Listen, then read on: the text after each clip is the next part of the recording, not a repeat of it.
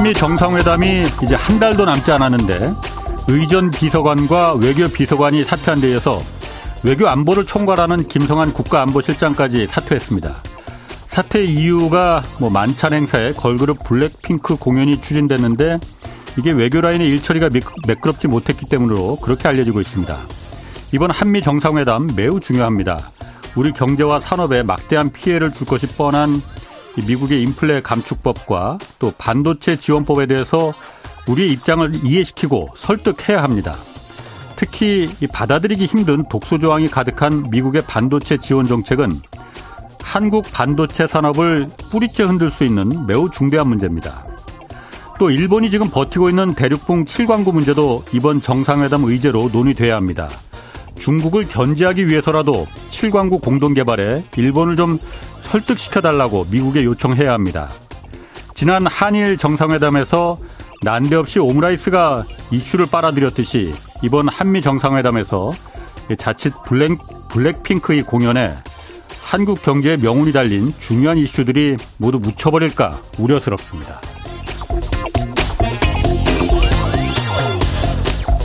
네, 경제와 정의를 다잡는 홍반장 저는 KBS 기자 홍사훈입니다. 내일까지 책 선물 이벤트 진행합니다.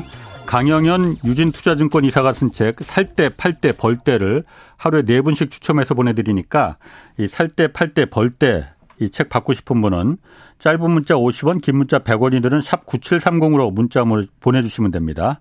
자, 홍사원의 경제쇼 출발하겠습니다. 유튜브 오늘도 함께 갑시다.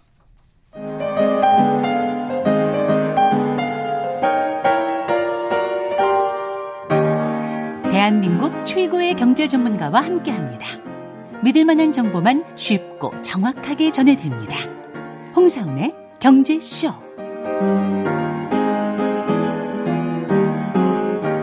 네, 미국과 유럽이 지금 은행들 위기로 살얼음판 걷고 있는데 중국 역시 지금 금융 리스크 커지고 있다는 우려 나오고 있습니다. 어떤 사정이 있는 건지 아, 유튜브 박종훈의 견, 경제 한방 진행자 박종훈 KBS 기자 나왔습니다. 안녕하세요. 네, 안녕하세요. 먼저 지금 그 기사들에도 좀 나오고 중국에 투자한 자금들 빠져나가고 있다. 이게 음. 차이나런이라고 하잖아요. 연초에도 잠깐 뭐 차이나런 있었다 했는데 뭐 그다음에 다시 또 유입됐다고 했는데 지금 또 빠져나간다고 하는데 이게 유의미할 정도로 지금 빠져나가고 있는 거예요? 사실 이게 지난해 상반기까지만 해도 차이나런 이런 얘기가 나왔을 때 중국이 어. 코웃음을 쳤어요. 야 웃기지 마라. 우리나라에 어. 지금 투자가 점점 늘고 있는데 예. 무슨 차이나 런이냐 어. 이런 얘기가 있었는데 이 최근 들어서 갑자기 또 한 번 더 움직임이 좀 보이는 것 같습니다. 예. 그래서 일단 이 대표적인 사건이 한 번 있었는데요. 마크 모비우스라 그래서 음. 미국에서 아주 저명한 투자자 중에 하나입니다. 예. 이 사람이 굴리는 돈이 400억 달러, 우리 돈으로 50조가 좀 넘어요. 음. 아이고 참 엄청나게 많은 돈을 운영하고 있죠. 예. 근데 어 지난 7일 예. 이 미국의 언론 폭스 뉴스하고 인터뷰를 하는데 예. 이 사람이 아주 독특한 말을 했습니다. 이 상하이 HSBC 은행 네. 지점에다가 내 계좌가 있었거든요. 근데 이 사람이 자기 돈을 못 뺀다는 거예요. 그 모비우스가. 네, 모비우스가 아. 네. 내 돈을 내 계좌에서 못 뺀다라고 네. 하면서 이건 정말 미친 짓이다. 이거 폭스뉴스 음. 인터뷰랑 한 거고 중국 투자에 매우 매우 신중하라 이렇게 경고까지 했거든요. 네, 근데 모비우스가 어떤 사람이냐 이걸 보면 굉장히 중요한 게 이 사람이 친중 중에 친중이었습니다. 그래서 음. 미국은 이제 갔다 한물 갔다 네. 중국에 투자해야 된다 계속 네. 그렇게 얘기했고 사실은 미중 패권 전쟁이 일어난 다음에도 중국 네. 투자만 외쳤던 사람인데요. 네. 근데 이 사람이 문제는 상하이 HSBC에 계절한 자기 계좌에서 예. 돈을 빼려 그랬더니 예. 돈도 안 빼주면서 야 내 돈 왜 안 주는 거야 이렇게 얘기했더니 이 은행 지점이 그 설명을 안 해주고 아 모르겠고 20년 동안 지금 자금 거래한 모든 내역 다 갖고 와. 일단 그거부터 보고 생각해 볼게. 음. 이래 버린 겁니다. 그래서 이게 HSBC는 글로벌 은행 아닙니까? 전 예. 세계적으로도 그렇죠. 뭐 예. 2, 3위 할 정도 진짜 엄청나게 예. 큰 은행인데 이 글로벌 은행이 어, 돈을 안 내주니까 이거 계속 항의하고 문제 제기를 하니까 이제 HSBC도 이제 자기 입장을 얘기한 거예요. 뭐라 그랬냐면 어, 우리는 지금 뭐 중국 당국으로부터 새로운 규제도 그렇죠. 없었고 아무것도 없었다. 네. 그냥 이거 내부 규정이다. 이렇게 얘기를 했지만 다른 외국계 은행 지점들한테 이걸 다 확인해 봤더니 네. 그렇지 않답니다. 원래는 돈을 빼주는 게 맞는데 이게 뭔가 있었다. 이렇게 충분히 보여지고요. 모비우스가 완전히 격분해 갖고 무슨 얘기까지 하냐면 중국은 예전에 덩샤오핑의 개혁 개방 시대에서 완전히 달라졌다. 이제 네. 시진핑 집권 이후에는 기업과 자본을 모두 다 통제하려고 한다. 그래서 나는 중국 떠나고 인도와 브라질 투자를 확대하겠다. 음. 이런 사건이 있었거든요. 그러니까 이게 음. 어좀 월가에 엄청난 경종을 준게 예. 중국에서 돈을 아무리 왕창 벌 수 있다 하더라도 뭐 진짜 기회가 있다 하더라도 네. 돈을 못 빼나가면 소용이 없는 거잖아요. 이런 식으로 온갖 방법으로 딴지를 건다. 그러면 사실 월가 입장에서도 이게 굉장히 약간 충격으로 다가온 것 같습니다. 그때 안유아 교수도 그렇고 중국에서는 그러니까 그 자본 통제가 아직 있어서 공식적으로 있어서 외화가 외국인 자본이 들어올 때는 마음대로 들어올 수 있는데 나갈 때는 함부로 못 나간다고 그런 얘기는 하더라고요. 그러니까 네. 지금 모비우스도 그러니까 그런 부분이 그런 부분에 질려서 이제 중국에 이제 투자는 이제 빼겠다 이런 생각을 했다는 거예요. 그런데 모비우스뿐만이 아닌 거 아니에요 지금. 네, 그렇죠. 중국에 어쨌든 그렇다 하더라도 그 외국인 직접 투자 FDI라고 하잖아요. 이것도 지금 물론 지금도 늘긴 늘었는데 늘은 양이 절반으로 반토막으로 뚝뚝 떨어진다고 해요. 네. 이유가 있을 거 아니에요. 네. 지금 이제 중국 상무부 이 공식 자료에 따르면 네. 2월에 중국 실질 FDI 즉 외국인 직접 투자가 어느 정도가 됐느냐 네. 이 전년 동월 대비 6.1% 상승했다고 이렇게 밝혔거든요. 음. 근데 이 공식 통계조차 네. 이 전월의 증가율 14.5%의 절반에도 못 미치거든요. 예. 이게 왜 약간 어 충격적이었냐면 예. 사실은 제로 코로나 끝나고 예. 이제 어이 중국이 이 코로나 정책을 완화하면서 모든 게 사실은 투자도 다시 늘어나고 원래대로 돌아올 예. 줄 알았거든요. 예. 근데 웬걸 갑자기 이렇게 반토막이 난 겁니다. 증가율이. 예. 자, 근데 이게 공식 통계잖아요. 예. 이거 안 믿는 데들 정말 많습니다. 음. 중국 통계 못 믿겠다. 아. 이게 되게 이제 우리나라에도 뭐 검은 머리 외국인 이런 식으로 있잖아요. 예, 예. 이 FDI 통계가 사실 알고 보면 중국인들이 이렇게 예. 복잡하게 돌아오는 그런 게 아니야. 이렇게 예. 의심하는 것도 굉장히 많거든요. 예. 그래서 여기에 대해서 니온 게이자의 신문 보도가 있는데 예. 사실은 늘지 않았다. 2022년 하반기에 자기들이 이 중국 자료를 갖다가 분석해 보니 외국인 직접 투자 FDI가 고작 425억 달러에 불과했는데 그게 음. 한해 전보다 무려 73%가 감소한 거다. 그래서 4분의 1 토막이 났다. 이런 기사도 났거든요. 음. 그러니까 중국 통계라는 게 그동안 이제 서방에서 항상 어, 의심의 눈길을 굉장히 많이 보냈지 않습니까? 예, 예. 그러다 보니까 이렇게 공식 통계조차도 물론 이제 아. 반토막이 났지만, 어, 중요한 건 이제 니온게이자 같이 이렇게 예. 아예 이건 4분의 1 토막 났는데 중국 예. 정부가 과장하고 있는 거 아니냐. 이런 어떤 의혹의 눈길까지 지금 굉장히 커진 상황입니다. 그럼 반토막이든 4분의 1 토막이든 어쨌든 간에 중국에 대한 외국인들의 투자가 지금 줄어들고 있다는 거잖아요. 네. 그 이유가 있을 거 아니에요. 중국이 뭐 왜 그럴까? 시진핑이 3연임 해서 그럴까? 왜 코로나 때문에 이제 다시 재개가 됐는데 reopening 됐는데 왜 그럴까요? 이 제가 보기에는 이게 크게 세 가지가 있는 것 같은데요. 네. 아까 말씀드린 하신 대로 아마 시진핑 정부하고도 좀 관계가 있는 것 같습니다. 예. 왜냐하면 시진 정, 시진핑 정부가 3년임을 발표하면서 사실은 그 내용을 다 뜯어보면 네. 공동부유나 이런 것들을 강조하고 그리고 성장률은 의외로 한 5% 정도로 네. 낮게 봤단 말이죠. 예. 이걸 이제 서방에서 해석하는 방식은 이제 중국이 경제 성장은 이제 됐다. 어. 체제 유지나 강화를 하는 게 더 중요하다. 이렇게 음. 판단을 했다고 일단 본 것 같고요. 그게 예. 제가 보기에는 가장 지금 현재 직접적으로 이 해외 투자자들한테 네. 영향을 미친 것 같습니다. 근데 좀 더 근본적으로 다른 원인들이 또 두 가지 정도가 더 있다고 보는데요. 예. 사실은 이제 중국의 성장 엔진이 예전 같지 않거든요. 중국 예. 스스로가 성장률을 이제 크게 낮춰서 발표할 만큼 중국의 성장 엔진이 사실상 어, 정말 크게 음. 약화됐는데 그게 이제 뭐 중국의 성장 엔진 결국은 성장을 하려면 이런 거거든요.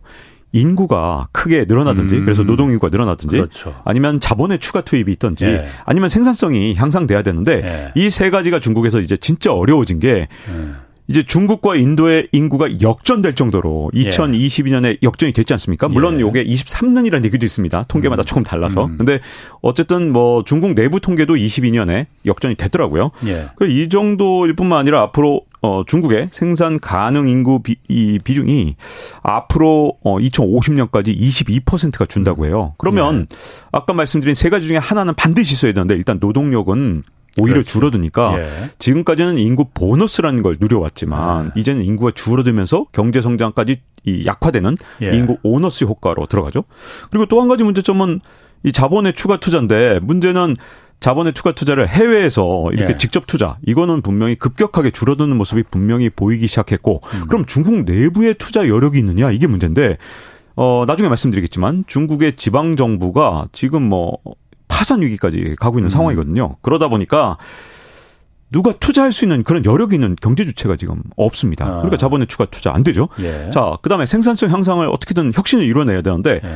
중국이 지금까지 혁신할 때 가장 어좀 썼던 방법 중에 유력한 방법이 패스트 팔로워라 그래서 예. 빠른 추격자 전략. 예. 그래서 빠르게 베끼는 전략이었거든요. 음. 근데 이게 문제는 이 미국에서 기술 통제를 다 해버리니까 음. 이뭐 첨단 어 뭐 예를 들어 중간재나 아니면 제조 장비들을 다 수출을 금지하면서 예.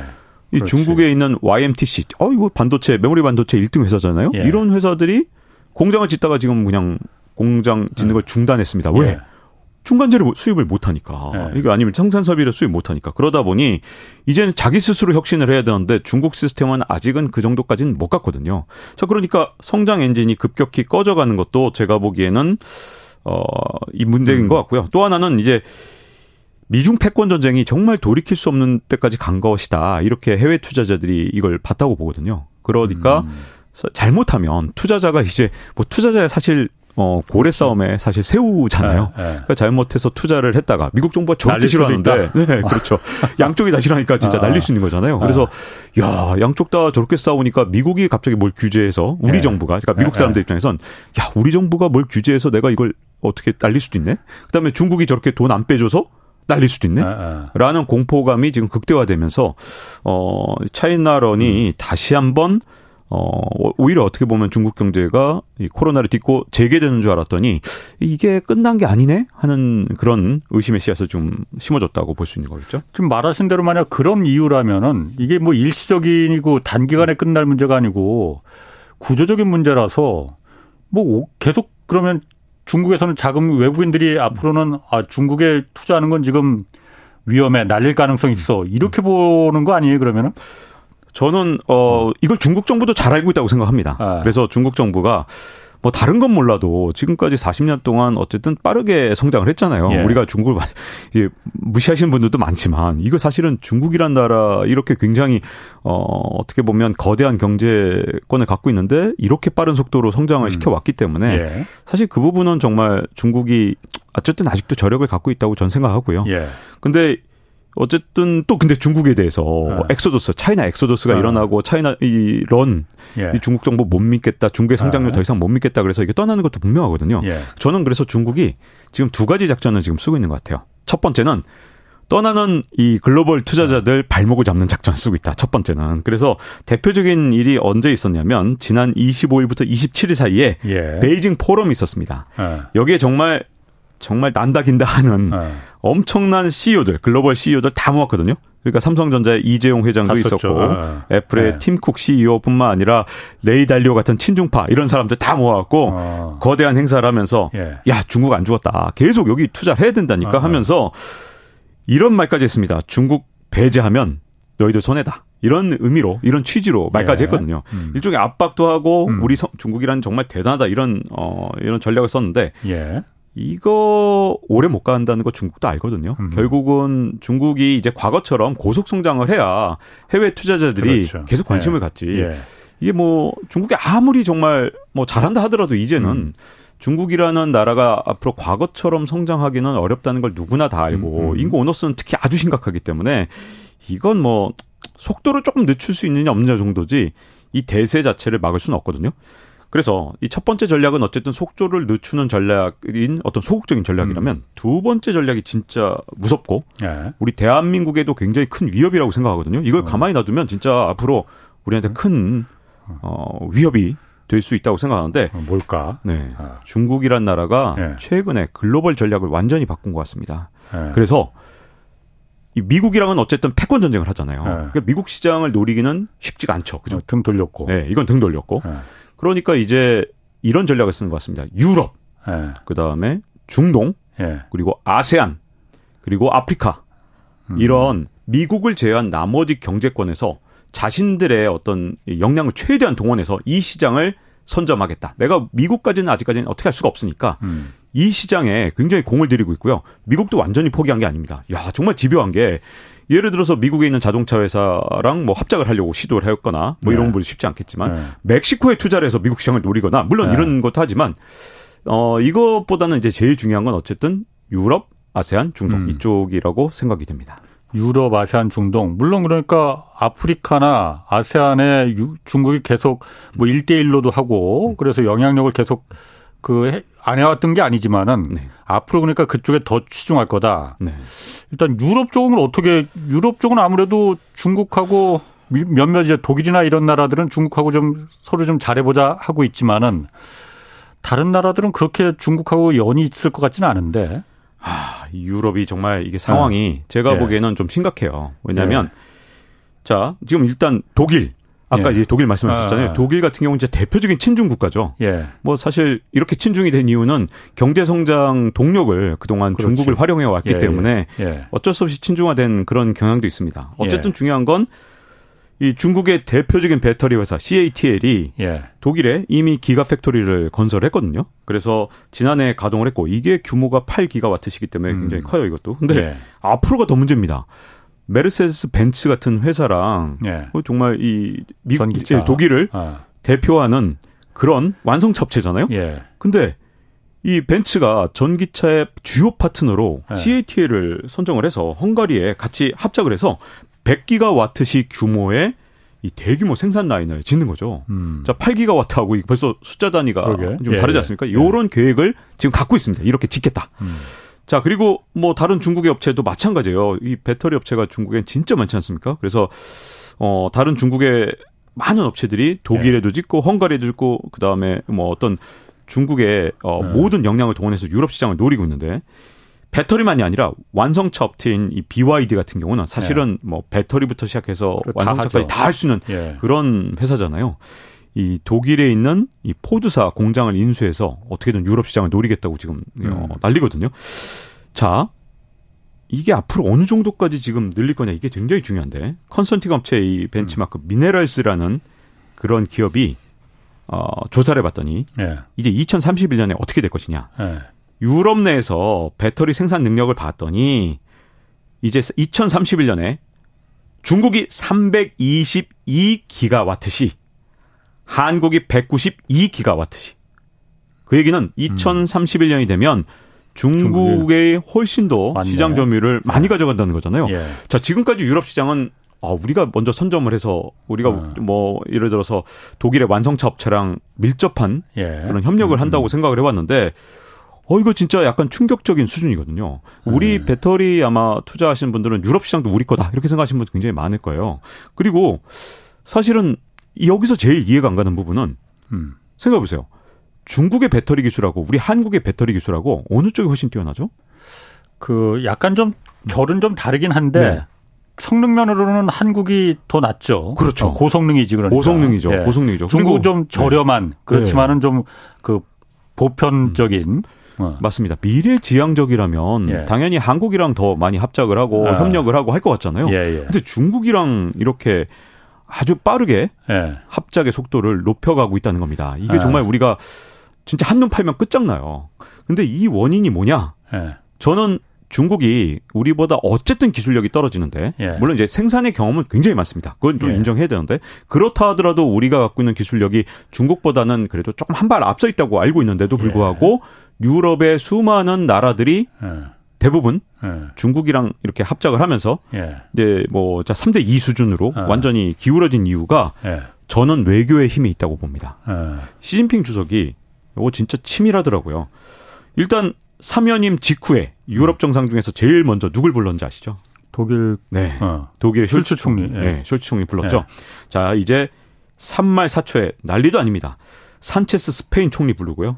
마크롱 네. 프랑스 대통령, 네. 그 이탈리아 총리도 부르고 유럽 연합 예. 집행위원장도 부르고 그렇죠. 이렇게 예. 연달아 지금 베이징을 방문합니다. 예. 이 외교의 힘으로 지금 제가 보기에는 어 이 벤치마크 미네랄스가 확보한 자료, 요 자료보다도 중국이 더 빠른 진출을 할 거라고 봅니다. 왜냐하면 어. 이렇게 시진핑 주석이 정상회담 한 번 하고 나잖아요. 예. 갑자기 합작 공장이 더 늘어나요. 발표가 진짜 빠른 속도로.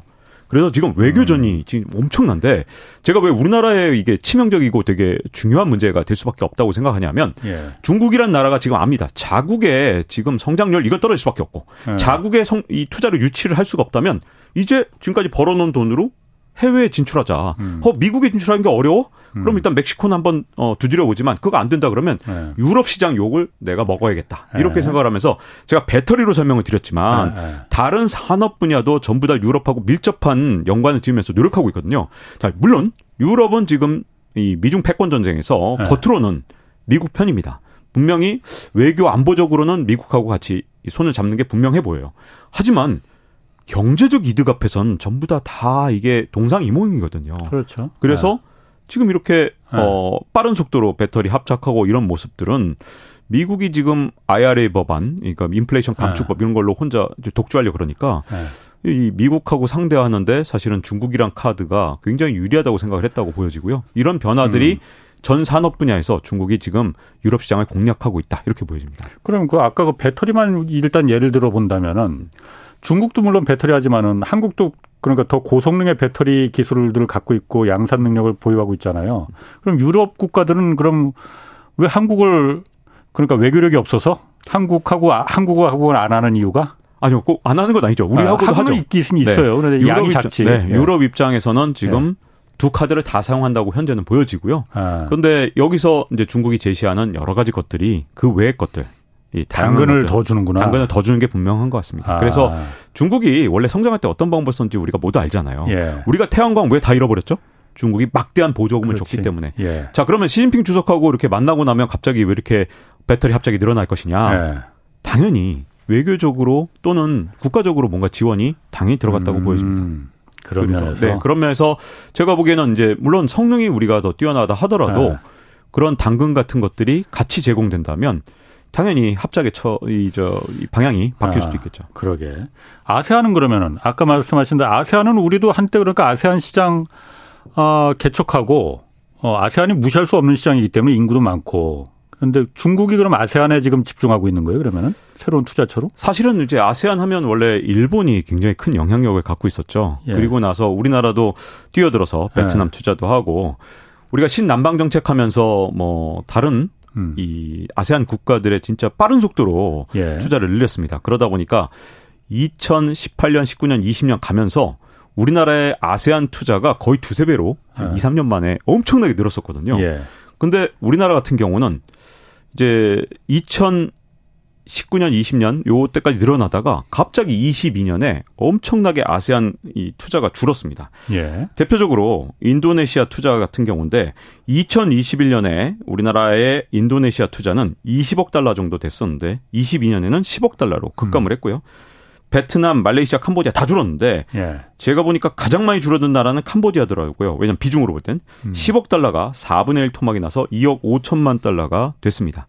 왜 이렇게 줄었느냐? 뭐 물론 이제 여러 가지 이유가 있겠지만 뭐 신남방 정책도 폐기도 됐고 음. 근데 그 사이에 이제 저는 새로운 어떤 이제 아세안 정책이 나올 줄 알았는데 예. 어 지금 안 나오고 있어요. 되게 답답한데 아세안이라는 곳이 음. 앞으로 갖고 있는 경제적 어, 중요성으로 볼 때는 지금이라도 빨리 어 폐기한 것까지는 뭐 그렇다고 쳐도 음. 뭐 그럴 수도 있다고 봐, 본다 하더라도 그러면 새로운 비전을 제시하면서 준비를 해야 된다고 보거든요. 근데 음. 아직까지 안 나오는 게 좀 안타깝고요. 또 하나는 우리가 이렇게 아세안 투자가 줄어든 가장 큰 이유 제가 이렇게 전문가분들한테 물어보니까 우리나라의 투자가 전부 다 미국에 올인돼서 전부 다 이제 미국에 투자를 하다 보니까 왜냐하면 우리하고 미국하고의 지금 관계가 여러 가지 이유로 중국이 어 지금 여러 가지 관계 미중 패권 전쟁 이후에 어, 사실은 우리가 미국 투자에 거의 올인을 할 수밖에 없는 여러 가지 이유가 있잖아요. 예. 그러다 보니까 아세안 국가들에 대한 어떤 관심이나 음. 투자 같은 게 진짜 급격하게 줄었다 그러더라고요. 근데 이제 그러다 보니까 인도네시아 같은 경우에 이제 진짜 저 제가 보기에는 너무나도 중요한 시장이라고 생각하거든요. 이 나라가 그렇죠. 지금 성장 속도도 너무너무 빠르고 또 하나는 야, 이거 뭐 자원이 너무너무 풍부한 거예요. 어. 니켈, 예. 이 삼원계 배터리 만들려 그러면 어, 니켈 없이 원료인데. 정말 힘들죠. 어. 근데 전 세계 니켈 매장량의 20%가 현재 인도네시아에 있는 것으로 아, 현재까지 집현 어. 그렇습니다. 망간, 코발트 다 갖고 있습니다. 아, 코발트는 콩고에 많은 줄 알았더니 네, 인도네시아도 있고 인도네시아도 있습니다. 아, 그래서 예. 원료 물질을 다 어. 갖고 있어요. 물론 콩고가 시장 점유율이 굉장하죠. 매장량도 예, 예. 엄청나고. 예, 예. 근데 인도네시아에 있으니까 다들 인도네시아에 집중하고 있죠. 근데 아. 인도네시아가 이 조코위 대통령이 진짜 현명한 것 같아요. 어떻게 하냐면 2020년부터 니켈 수출을 완전 금지시켰습니다. 완전. 그리고 2023년 6월부터는 보크 사이트 알루미늄 원료죠. 예. 금지시켰고 그리고 지금 뭐 걸핏하면 금지시켜요. 그래서 음. 구리 주석도 금지하려 고 그러고 이 여러 가지 핵심 광물들 나올 때마다 음. 지금 금지시키는 쪽입니다. 왜 이렇게 할까요? 인도네시아가. 자원이 그만큼 중요하다는 걸 알기 때문에 자원을 무기화하는 것도 있고요. 예. 또 하나는 전면 금지시킨 건 야, 너희들 배터리 만들고 싶으면 들어와서 만들어라. 네. 아, 우리나라 아, 땅에 와서 만들라니까. 아, 예. 해외에서 만들 생각하면 아. 너희들 진짜 큰 오산이야. 니켈 인도네시아 공장 네. 지어서. 네. 니켈 1g도 못 받아. 예. 너 니켈 원석을 원해? 웃기지 그렇지. 마. 여기다 공장 짓고 배터리 예. 공장을 해서 완성차까지 다 만들 생각 그런 아. 생각이 있는 기업한테 우린 니켈을 줄게. 이 정도입니다. 그게 현명한 방법이지 사실. 네, 진짜 어마어마하죠. 네. 이제 그 이런 어떤 이런 자원의 무기화를 예. 자국으로 공장을 끌어들이는데 쓰고 있는데요. 예. 근데 이제 이게 문제점은 뭐냐면 우리가 주춤주춤하는 사이에 이제 예를 들어서 좀 안타까운 게 니켈 어 광산 중에서 아주 아주 중요한 광산들 이런 예. 것들이 있는데 문제는 이 광산들을 예. 안타깝게도 우리가 중국의 CATL하고 LG 에너지 솔루션이 예. 반반 같은 광산인데 어. 반반 나누는 상황까지 지금 왔거든요. 그래서 예. 아 이게 우리가 좀 더 훨씬 더 옳은 정책을 좀 썼으면 예. 좀더 우리가 이 어떤 어, 지분을 확보할 수 있었던 게 아닌가. 그래서 이 인도네시아의 진짜 중요한 게 북 말루 말루쿠주라는 곳에 예. 대형 니켈 광산이 있어요. 예. 근데 중간에 이제 기사들을 보면 우리나라는 여기다 투자를 예. 굉장히 소극적으로 했습니다. 그러니까 음. 반반 나뉜 것도 문제지만 심지어 한때는요. 우리 50대 50 나눴거든요. CATL이 50 가져가고 예. 우리가 LG 엔솔 그 저 컨소시엄이 50%를 음. 가져갔는데 중간 기사를 보면 이 우리나라에서는 우리 지분의 또 상당 부분을 중국의 다른 기업한테 주려고 했던 그런 기사들이 여러 번 나왔거든요. 뭐 아직 이게 확정되지 어, 않았습니다. 어, 어, 근데 예. 아직 지금 유동 예. 중인데 아니 거꾸로 지금 CATL 지분도 우리가 가져와야 될 판인데 예. 중간에 우리 지분을 거꾸로 이저 중국에 예. 더 주려고 그랬던 그런 일이 있었는데 지금은 이제 그건 정리가 됐다고 해요. 근데 예. 문제는 그만큼 소극적인 거죠. 우리가 예. 지금 인도네시아 투자에 굉장히 소극적인데 그런 상황을 인도네시아도 잘하거든요. 왜 우리한테 이렇게 적극적이지 않는 거지? 아 그러면 중국이랑 카드에 대해서 음. 좀더 생각을 할 수밖에 없고 이게 예. 어, 좀 안타까운 건 이 아세안 시장의 중요성에 비해서 지금 우리가 좀 소홀히 한 사이에 중국이 빠른 속도로 네. 지금 이제 원래는 일본이 네. 갖고 있던 이 대부분의 시장을 어, 빠른 속도로 지금 예, 잠식해 음. 들어가는 그런 상황인 것 같습니다. 그러게. 뭐 박, 박정훈 기자가 그냥 유럽이니 인도네시아, 아세안 이렇게 그냥 전 세계를 다 잘하는 게 세계는 지금에 출연하셔서 그런가? 네. 그래서 9년째 출연하고 있는데 생방송 토요일 날 생방송이라 아주 힘듭니다. 네. 그런데 그 아세안 그 국가가 사실 우리하고 좀 그 관계가 소원해졌잖아요. 네네. 그러다 보니까는 사실 중국하고 더 가까워질 수밖에 없고 왜냐하면은 우리는 지금 아세안 국가들은 미국 쪽에 함부로 그렇게 일방적으로 편 쓰지 않잖아요. 네, 중국하고 정말 그 국익을 위해서 외교를 양쪽에 우리는 한 편에 쓰지 않는다라는 게 아세안 국가들의 지금 스탠스고 과거에는 이제 우리가 남방 정책할 때는 한국이 정말 큰 형으로서 경제적으로는 음. 우리가 크니까 큰 형으로서 좀 미국에 좀 그런 말을 좀 대변을 해달라라는 좀 의지하는 부분이 있었는데 지금은 사실 그런 부분에 대해서 한국이 역할을 어, 과거보다 좀 못하는 편이니 아세안 국가들도 우리한테 그렇게 뭐 크게 기댈 게 없는 거 아닌가 그럼 차라리 중국 쪽에 중국 쪽에 당근을 많이 주니 중국이 그럼 들어와서 하는 걸 더 원하지 않나 그런 부분도 좀 있을 거는 같겠네요. 이게 우리가 지금 아세안 국가들한테 소홀한 사이에 네. 정말 음 여러 가지 변화들이 좀 생기고 있는데요. 네. 저는 지금 우리나라가 탈중국만 하고 있는 게 아니라 탈아세안을 지금 하고 있다는 생각이 들어요. 왜냐하면 네. 1월 달에 네. 우리나라의 수출이 어, 대중국 수출이 줄었다는 것만 지금 기사로 대서특필이니까 네. 그것만 보이잖아요. 네.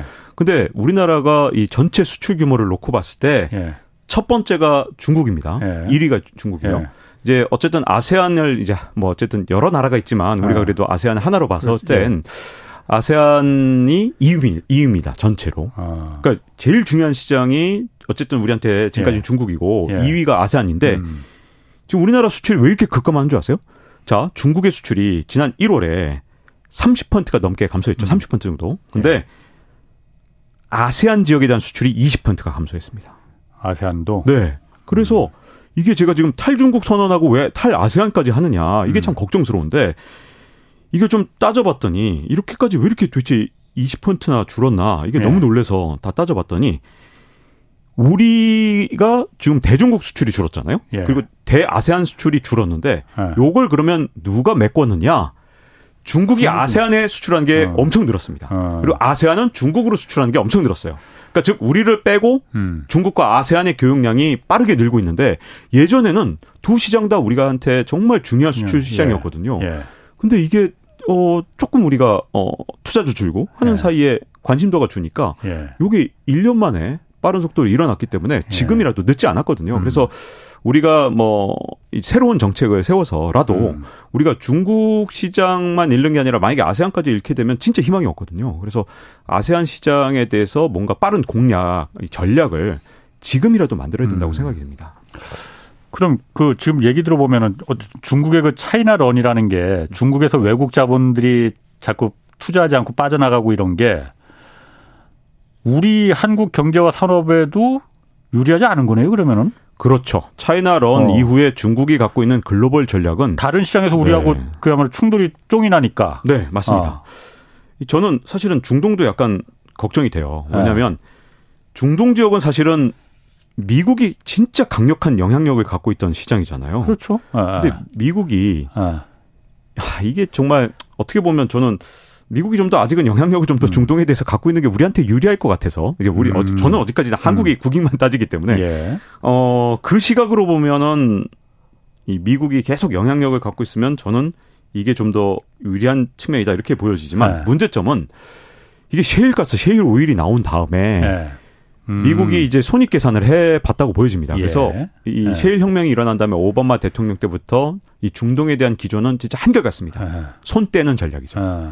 근데 그 가장 큰 전략 중에 하나가 뭐냐면 사우디하고 이란을 대립시키는 거예요. 둘이서 죽도록 싸우면 이제 미국 입장에서는 사우디를 지원해주면서 안보를 지켜줄게 음. 하고 음. 사우디를 일종의 미국의 가장 강력한 교두보로 사용을 하면서 음. 달러 패권도 사우디를 예. 통해서 지키고 예. 이제 얻을 게 정말 많은 상황이었거든요. 예. 그래서 사우디 이란이 싸운 상태에서 이 미국이 사이사이 예. 손을 떼는 게 그 전략이었는데 이 전략을 다 흔들어 놓은 게 중국이거든요. 예. 저는 사실은 하, 지난 10일이잖아요. 예. 지난 10일에 사진 한 장 때문에 진짜 충격을 받았는데 사우디하고 이란이 서로 화해하는 사진. 음. 여기에 누가 껴있냐? 예. 왕이 중국이 네 아, 중국이 껴있는 겁니다. 네. 네. 전 외교부장이죠. 네. 네.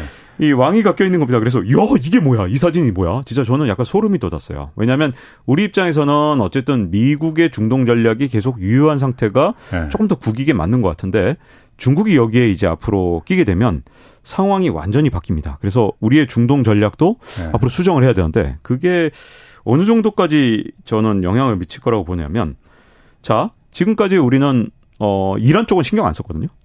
어, 그야말로 그렇지. 이란뿐만 아니라 제재 우리는 동참하고 있습니다. 네, 제재 동참하고 어. 그다음에 이 시아파 전체적으로 뭐 시아파가 음. 어떻게 되든 이쪽에 대해서는 우리도 뭐 그냥 한 목소리로 국제사회가 네. 같이 비난하면 같이 비난하고 음. 이런 쪽이었어요. 예. 근데 그 근본에 있는 이 중동 지역에서 사우디하고 시아파 이 저, 종주국이라고 할 수 있는 네. 저 이런 이란이 서로 네. 손을 잡아버리면 네. 어 이거 오랜 원수 관계가 정리가 된 거잖아요. 예. 근데 이게 이걸로 끝나는 게 아니라 지금 상황이 굉장히 심각한 게 사우디하고 이란이 곧 정상회담을 하고 사우디가 이란에 투자를 하겠다 이런 의향을 은근슬쩍 밝히고 있거든요. 그러면 이게 중동 질서가 어. 어 이거 진짜 약간 충격입니다. 왜냐하면 우리는 사실은 순위파 일변도고 또 어쨌든 서방 미국식 시각의 미국식 접근을 음. 중동에 대해서 하고 있었는데 이제는 사우디가 어 이제는 미국이 주도하던 그 질서 우리 안 따라갈 거야. 네. 이란하고 급격히 화해하고 나 이 상황을 완전히 바꿀 거야. 그래서 이 시아파의 또 이제 대표적인 국가가 시리아인데 시리아하고도 지금 국교를 정상화하려고 하고 있습니다. 이게 사우디가 왜, 네, 왜 아. 사우디가 이 시리아하고 정상화하는 게 중요하냐면 예. 자 시리아는 정말 사우디로서는 용납할 수 없는 그런 일종의 굉장히 나쁜 짓을 하는 국가예요. 왜냐하면 시리아는 어 전체적으로 25%가 바로 음. 시아파를 어 그런 신도예요. 이란 시아파 네, 네, 네. 이란하고 아, 같은 경우죠. 예. 근데 이 25% 굉장히 소수잖아요. 네. 75% 순위파를 지배하고 있습니다. 권력을 갖고 있는 게 25%예요. 음. 음. 근데 이 시아파가 막 학살도 하고 막 네. 그러다 보니까 사우디 입장에서는 그래도 네. 아니 그래도 내가 이 저 순위파의 종주국이 되고 그렇지. 싶은데 네. 이게 뭐한 짓이야? 아, 아. 어, 너 시리아 너 가만 안 놔둘 거야. 아. 이런 식으로 굉장히 항상 으르렁댔거든요. 아, 아. 근데 이 시리아랑 지금 현재 국교를 음. 정상화할 수도 있다. 음. 이런 발표들이 자꾸만 나옵니다. 이 얘기가 무슨 말이냐면 자, 지금까지 사우디가 왜 미국에 쩌쩌맸느냐? 잘 생각해 보세요. 사우디는 돈도 많아요. 다 있는데, 다 있는데 뭐 뭐가 부족했죠? 군사력. 군사력. 아, 그렇지. 미국에 의지했던 네. 거잖아요. 미국이 빠지면 어. 다른 나라 자꾸 세계는 네. 지금이 되네. 그런데 네. 아, 좀 그런 측면이 어. 있군요. 네. 어. 그래서 지금까지는 이 어떻게 보면 네. 사우디 입장에서는 그것 때문에 미군에 어. 의존하고 그것 네. 때문에 달러 패권에 할 수 없이 협력을 하고 있었고 네.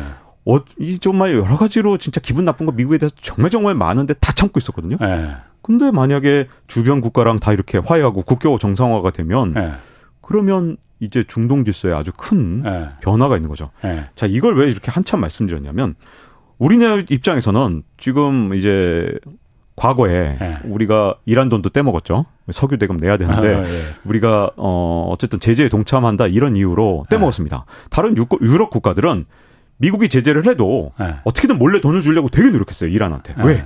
이란이라는 나라가 중동에서 너무너무 중요하니까 예. 인구도 그렇지. 많죠. 그다음에 사실은 석유 매장량도 예. 엄청나게 많아요. 예. 그러니까 이 나라가 조금만 어 예를 들어 다른 주변 중동 국가들하고 화해하면 예. 나중에 어떤 나라가 그렇지. 될지 모르니까 네. 돈을 주려고 노력했는데 우리는 그런 노력을 거의 안 했죠. 네. 그러다가 최근에는 뭐, 아, 뭐 이, 구설도 네. 있었죠. 구설도 있었죠. 뭐 주적 발언도 있었고 그러다 보니까 예. 이란하고 그래서 빨리 이걸 화를 풀었어야 되는데 예. 그러지 못한 상태로 끝났단 말입니다. 예. 아, 사실 저는 말은 좀 뭐 잘못할 수도 있다고 봐요. 근데 예. 그 뒤에 빠르게 화해하는 게 되게 중요하다고 음. 생각하는데 그런 게 없었기 때문에 이란이 여전히 지금 우리에 대해서 아. 나쁜 감정을 갖고 아. 있거든요.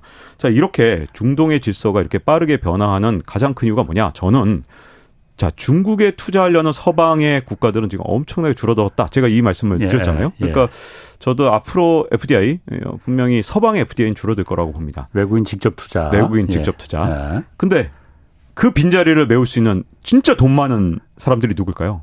바로 중동. 중동이죠. 아. 그, 러다 보니 아 이게 중국이 네. 지금 어 제가 봐도 지금 경제적으로 네. 쉬운 상황 아닌 게 분명해요. 음. 근데 적어도 지금 외교적으로는 치밀하게 움직이고 있는 거죠. 중동의 돈도 확보하고 유럽 시장 그리고 아세안 시장 그리고 원래 자기들이 예전부터 한 30년 공을 들였던 음. 아프리카까지 그러면 미국이란 나라의 어 GDP가 얼마나 되느냐? 전 세계 GDP 중에 미국의 GDP가 몇 퍼센트 될 거라고 생각하십니까?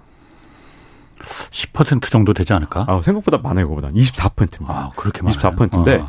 물론 미국이라는 시장이 진짜 중요하고 우리가 예. 지금 미국의 투자를 소홀히 해서 안 되는 건 분명하지만 예. 그래도 우리가 갖고 있는 어 나머지 외교력을 음. 다 집중을 해서 나머지 세계도 정말 중요하거든요. 예. 그러니까 76%이 중에서 네. 또뭐 일본 빼고 이렇게 친미 국가도 좀 몇 개 뺀다 하더라도 음. 제가 보기에는 50% 훨씬 넘거든요. 음. 그러니까 이 다른 세계에 대해서 우리가 만약에 투자를 소홀히 한다면 나중에 2030년대 40년대 성장 동력이 될 그런 나라들 음. 사실 우리는 아프리카는 거의 지금 관심도 없잖아요. 근데 중국은 30년 전부터 무슨 짓을 그렇지. 했냐? 외교부장이 네. 무조건 매해 이 저 신년이 되면 아프리카를 순방합니다. 그렇죠. 왜? 그렇게 해서 네. 이 아프리카에 계속 네. 인심을 얻어왔거든요. 네. 이렇게 30년 넘게 공을 들인 중국하고 우리가 아프리카에서 붙었을 때 네. 과연 이길 수 있겠느냐 이런 네. 문제들이 있는데 지금 아세안이라든가 유럽이라든가 이런 시장도 지금 우리가 조금만 소홀하면 네. 중국이 싹 가져갈 수도 있는 상황이기 때문에 지금 그 어느 때보다도 외교 전략이 정말 중요한 때가 아닌가. 그러니까 지금 보면 차이나론 탈중국이 일어나서 우리한테 되게 좋은 점도 많을 것 같아요. 예. 중국이 우리를 따라오는데 아무래도 아. 속도가 늦어지니까. 근데 중국이 저렇게 글로벌 전략을 쓰면 야 이게 우리한테 유리한 점만 있는 게 아니라 훨씬 불리한 점도 동시에 생기겠구나. 이게 불리한 점이 훨씬 많아 보이는데요. 지금 들어보면은. 어. 어쨌든 그러면은 네. 지금 세계는 지금 재밌는데 네. 중국이 사우디와 이란이 그렇게 서로 그 너희들 이제 두, 두 나라도 이제 다 잘 지내 원래 형제 국가 아니야 이렇게 하면은 미국은 그거 가만히 보고 있습니까? 야, 진짜 미국이 지금 아, 아 진짜 제가 이 말을 묻고 싶어요. 미국은 뭐해? 이런 이런 어. 질문을 하고 싶은데 내 코가 어. 적자인가? 미국의 이제 큰 전략 자체가 네. 지금 바뀐 상태에서 돌아오질 네. 않고 있습니다. 사실 오바마 대통령 때도 사우디한테 굉장히 소홀하게 했거든요. 그랬죠. 그래서 아. 오바마 대통령이 아. 사우디에 방문했을 때 네. 사실 수모를 당한 적이 있습니다. 그렇지. 원래 사우디에서 아, 영접을 네 오바마 대통령 때 지난번에 바이든은 네. 한번 수모를 당했는데 아, 오바마 대통령 때부터 시작되는 거예요. 아. 지금 이제 갑자기 세계는 지금으로 물어보시니까 아. 이제 그 말씀을 드리면 아. 오바마 대통령이 방문했을 때 네. 진짜 황당한 일이 있었는데 사우디에서 완전 홀대하고 네. 그다음에 사우, 사우디 국영 TV에서 항상 방송을 하거든요. 미국 예. 대통령이 방문하면. 근데 이제 영접도 나가요. 사우디 예. 국왕이 예. 둘다 안 했습니다. 국왕 국왕 안 나왔고 방송 중계도 안 했어요. 네, 중계도 안 했어요. 야, 충격적이네. 네. 네. 그래서 트럼프 어. 전 대통령이 네. 등장을 했을 때 사우디가 정말 기대하면서 국빈 대접을 해줬죠. 음. 그래서 국왕도 나타나서 막 그냥 국영 TV가 네. 그냥 화려한 그런 환영 이 환영회를 했거든요. 근데 트럼프 대통령 때도 좀 실망한 게 어, 뭐, 시리아라든가 이런 데서 어, 어이없이 철군해버리고. 아, 아, 그, 그, 제가 아까 말씀드렸다시피 시리아에서 박해받는 사람들이 누구예요? 바로 사우디, 수, 네, 어, 수니파. 네, 예. 근데 사우디는 어, 수니파의 맹주를 그렇지. 자처하고 본인들은 예. 내가 맹주다. 그리고 다른 수니파 국가들은 뭐 음. 아주 다 인정하는 것 같지는 않습니다만 음. 어쨌든 본인들은 음. 정말 내가 리더다라고 음. 생각하니까 이 박해받는 나의 형제들 지켜줘야지. 음. 미국 뭐야? 미국 철군에? 예. 뭐 이런 것들이 예. 트럼프 전 대통령 때도 또 열받았죠. 그 다음에 바이든 대통령 때는 심지어 외교적으로 빈살만 왕세자를 왕따 시키겠다? 어, 어. 하, 제가 보기에는 사우디가 그동안 참 많이 참은 것 같습니다. 그래서 마상이 컸네. 네, 마상이 컸죠. 어. 근데 마상이 마음의 상처라는 건 다 아실 테니까. 네. 아. 그래서 지금까지 어 중동 외교 전략만은 예. 미국의 참 제가 보기엔 그 싱크탱크들 진짜 훌륭할 것 같고 미국 음. 사람들이 음. 딴건 몰라도 정말 어, 외교 전략이 진짜 대단했잖아요. 네. 근데 중동 전략을 워낙 이 실타래를 오바마 전 대통령 때부터 완전히 꽈놔서 네. 이게 민주당도 공화당도 지금 사우디는 다 열받거든요. 네. 그래서 어, 지금 돌이키기가 힘든 것이냐 이런 네. 가설도 한번 세워볼 만하고 음. 두 번째는 여전히 이렇게 중요한데 지금 아직도 신경을 안 쓰는 것이냐 지금 어느 쪽인지 모르겠으나 음. 지금 이렇게 빠르게 중동 질서가 움직이는데 어, 우리 입장에서 제가 이제 저는 이제 대한민국 국익만 관심 있으니까 중동 질서가 사실은 아직도 미국 주도로 돌아가는 게 우리한테는 좀 더 유리해 보이는데도 음. 어, 미국이 왜 저러고 있지? 제, 저도 답답해요. 남의 나라의 외교 전략이지만 예. 우리는 아직은 이제 미국의 안보와 이런 것들을 많이 의존하고 있기 때문에 예. 미국이 좀 더 잘해주는 게 좋은 것 같은데 예. 음, 아직까지는 움직임이 없습니다. 그래도 중동 국가들 요거 요거만 하고 세계는 지금은 끝내죠. 네네. 중동 국가들 입장에서도 사실 사우디 같은 입장을 보더라도 군사력을 안보를 철저하게 미국한테 의존하고 있는 상태잖아요. 네, 맞습니다. 지금 이란하고 뭐 친하게 지낸다고 하지만 언제 또 돌변할 으르렁 될지 모르고 그럼 사우디 입장에서 봤을 때도 이라크가 어떻게 무너졌는지 봤고 아프가니스탄에서 아프가니스탄에서 미군이 어떻게 철군하는지 봤고 다 봤을 텐데 안심할 수 있을까 그런 생각이 드는데요. 맞습니다. 바로 사우디에서 아. 지금 사실은 어 일종의 미국에 대해서 이제 여러 가지로 화가 나 있거든요. 사실은 네. 이제 일종의 외교적인 홀대를 이 세 명의 대통령이 했기 때문에 네. 보다도 네. 사우디 입장에서 더 지금 미국에 대해서 좀 어, 화가 나 있는 부분은 네. 지금 이제 미국의 에너지 전략 때문 일단 그게 경제적으로 굉장히 크다고 봐요. 네. 왜냐하면 사우디는 어쨌든 아직까지는 석유로 먹고 사는 나라인데 그렇죠. 네. 어 지금 뭐 이 저 태양광으로 다 바꾸겠다 그러니까 아. 바이든 대통령이 지금 4%밖에 안 되는 전체 전력 음. 생산에서의 비중을 2035년까지 태양광으로 40%로 늘리겠다고 예. 이미 선언을 한 상태거든요. 예. 그러면 사실상 자신들의 입장에서 볼 때는 음. 적이죠, 진짜 이건 적. 음. 그리고 밥줄을 밥줄을 끊는 거니까. 밥줄을 끊는 거니까. 아. 근데 또 하나는 문제가 뭐냐면 이게 어 그 동안은 사실은 예. 이제 시일 혁명이 일어나기 전까지만 해도 미국은 사우디의 최고의 고객이었습니다. 예. 엄청 많은 석유를 사가니까 아. 이 고객한테는 잘해줘야 되잖아요. 예. 그래서 지금까지는 사실 협력이 잘돼 왔는데, 예. 어, 지금 이게 이 셰일 혁명 이후에는 음. 미국이 사실상 자립이 충분히 가능하거든요. 에너지 음. 자립이. 아, 그렇다고 사우디에서 석유를 안 사는 건 절대 아닙니다. 이, 이 부분은 많은 분들이 오해하시는데, 어, 미국의 에너지 자립도는 100%가 넘었지만, 사우디에서 여전히 석유를 많이 삽니다, 여전히. 예. 뭐 다른 중동 국가에서도 많이 사요. 왜냐하면 아. 이게 유종이 다르기도 하고 수급이 다르기도 해서 사긴 사요. 예. 근데 예전처럼 의존하지 않죠. 필요 없기도 음. 하거든요. 에이, 뭐 안 사면 그만이지 뭐. 진짜로 음. 에너지적으로 뭔가 문제가 생기면 안 사도 그만이야. 이렇기 때문에 사실은 주요 고객이 아니고 옛날만큼 많이 사지도 않고. 근데 중국이 그 자리를 다 채웠거든요. 음. 시일 혁명 이후에 이 사우디에 예. 팍팍팍 줄어드는 매출을 다 메워준 게 누구냐? 중국. 이니까 아. 이제는 자신들의 최고의 고객이 바로 중국이 된 겁니다. 아. 지금 이제 막 물어보시기 때문에 어. 그냥 막 대답하고 있습니다. 네. 그, 좀, 네. 뭐 하여튼 오늘 원래 중국 부채 문제도 좀 다뤘어야 되는데 네. 세 개는 지금 하다 보니까는 네. 그거는 다음에 좀 하고 마지막으로 요거는 하나 좀 물어볼게요. 네. 중국 그 중국이 미국 국채 계속 지금 내다 팔고 있잖아요. 지금 1조 달러 아래로 지금 보유량이 줄어들었어요. 네. 이게 달러 패권을 약화시키겠다 저는 그렇게 생각했었거든요. 아, 이참에 좋은 기회네. 이참에 물 들어올 때 노젓는다고. 이참에 달러 때문에 중국이 마상을 많이 당했으니, 아, 달러 패권을 국채 다 팔아서 약화시키자. 그거냐? 아니면 정말 중국이 돈이 필요해서 돈이 없어서 그거라도 팔아서 돈을 갖고 오려고 하는 거냐? 어, 음. 뭡니까? 저는 사실은 뭐 아. 양쪽 측면이 다 있는 것 같아요. 그러니까 아. 일단은 어 미국의 국채를 계속 팔았을 때 지금 현재 상황에서 예.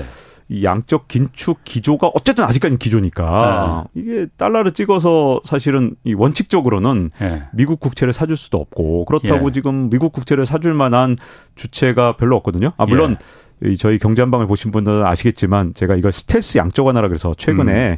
미국이 진짜 천문학적으로 4천억 달러를 또 풀었습니다. 2주 만에. 그렇죠. 그래서 네. 몰래 몰래 돈 푼 건 있거든요. 예, 예. 근데 대놓고는 못 풀어요, 지금. 근데 예.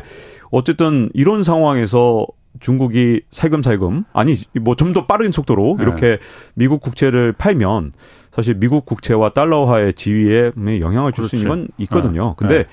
사실 중국이 다 팔아도 네. 이거 미국이 견딜 수 있습니다. 그러니까 그 측면은 제가 보기에는 네. 아주 클 것 같지는 않고요. 음. 더큰 측면이 저는 있다고 보여지는데 중국이 그렇게 돈이 없을 정도로 지금 심각하냐. 네. 그건 아닌 게 여전히 중국의 외환 보유고가 3조 달러가 넘거든요. 음. 물론 이 중에 2조 달러는 사실 뭐 묶인 돈이라 뭐 실제 가용 외화는 음. 뭐 1조 달러 정도가 예. 아닐까 이렇게 생각하지만 어쨌든 예. 그래 돈이 있어요. 예.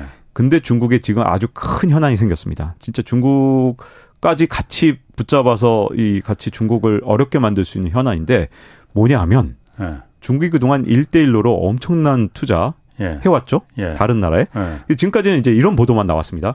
1대1로에 참여했던 국가들이 지금 다 파산하게 생겼다. 이게 중국이 너무 이걸 그동안 어. 해외에 대해서 너무 했던 거 아니냐. 부채 함정에 네, 빠뜨렸다. 부채 함정에 빠뜨렸다. 예. 이런 얘기들만 나왔지만 예. 사실은 반대로 생각해 볼게요. 중국의 1대1로에 참여했다가 만약에 국가들이 도미노처럼 무너지면 IMF가 예. 도와줄까요? 국제통화기금이?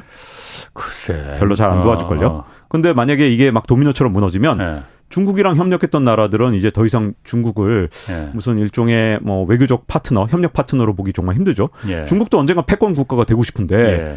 이걸 음. 이렇게 많은 그동안 그나마 좀 내 편이었던 게 1대 1로 국가들 아닙니까? 등 돌릴 수 없을 네. 거라 이거죠. 이런 나라들이 아. 지금 망하기 직전까지 가니까 네. 지금 얼마큼 지금 어 자원을 어, 자금을 대줬냐면 네. 2,400억 달러를 대줬습니다. 중국이 중국이 예. 지금 이들 나라가 망하게 생겼으니까 예. 2,400억 달러의 구제 금융을 해준 거예요. 돈을 빌려준 네. 겁니다. 또 추가로. 네. 야, 망하지 마. 돈 줄게. 돈 줄게. 네. 이게 300조 원 정도잖아요. 예. 그, 근데 문제점은 이게 어, 밑빠진 독에 물 붓기입니다. 이게 2,400억 달러로 절대 끝나지 않을 것 같아요. 예. 이돈 받고도 또 위험해지거든요. 예. 그러니까 이게 지금 얼마나 지금 돈이 필요할지 모르는 상황이다 보니 예. 중국 입장에서는 지금 외화를 확보해야 되는 그런 상황이죠. 음. 자국도 일단 미국이랑 금융 패권 전쟁을 앞으로 벌여야 될지도 모르는 음. 상황에서 심지어 1도 1로 국가들 참여한 국가들 진짜 자기들의 정말 최고의 우방인데 이 국가들이 하나가 무너지면 나머지도 다 무너지거든요. 네. 이게 왜냐하면 도미노 현상이 일어나기 예, 때문에 예. 야 1대 1로 국가 이렇게 네. 위험하네 하면 돈 빼기 시작하잖아요. 네. 그럼 나머지 국가 다 무너집니다. 그렇지. 그러니 1대1로 국가가 한 개도 무너지면 안 되고. 네. 근데 문제는 이 1대1로 국가들이 조금 어려운 게 아니라 파키스탄, 이집트 이런 나라들은 진짜 오늘 내일 하는 경향이 많거든요. 예. 그러니 이런 나라들이 한두 나라도 아니고 몇십 개 되기 때문에 네. 이런 나라들을 위해서 돈을 줘야 되니까 긴급하게 지금 네. 긴급 자금이 필요한 거죠. 그러니까 진짜로 돈이 필요해서 네. 달러 패권 이거보다는 돈 진짜 돈이 필요해서 국채 팔아서 달러 현금을 갖다 해서 1대1로 국가들을 일단 도와주는데 쓴다. 네. 그러면은 그럼 미국 입장에서는 국채 가격이 더 폭락하는 거 아니에요? 네. 금리도 더 올라가고 미국 입장에서는 아주 난처할 것 같은데 그러면 그러니까 이번에 스텔스 양적완화 4천억 달러를 해서 아. 시장을 막은 거죠. 아니 지금 음. 인플레이션 우려가 이렇게 큰데 4천억 예. 달러는 이게 정말 그러니까, 예. 갑자기 아. 이 연준의 총자산이 엄청나게 늘어났습니다. 그렇죠. 네, 급하니까 급하니까 돈을 살포한 겁니다. 그래서 예. 두 나라가 지금 금융 전쟁을 이미 패권 전쟁으로 시작을 했다 해도 과언이 아닙니다. 아, 이 패권 금융 패권 전쟁 이 얘기 참 들어야 되는데 박종훈 기자는 어쩜 그렇게 아는 게 많습니까? 네. 아. 옆길로 샜다가 그 얘기를 참 정말 어떤 때는 정말 부러워요. 어, 하여튼 그. 네. 자, 오늘 얘기 잘 들었습니다. 시간이 너무 부족하네. 네. 지금까지 KBS 박종훈 기자였습니다. 내일은 반도체 시장 상황 자세히 분석해 보겠습니다. 지금까지 경제와 정의를 다잡는 홍반장, 홍사원의 경제쇼였습니다.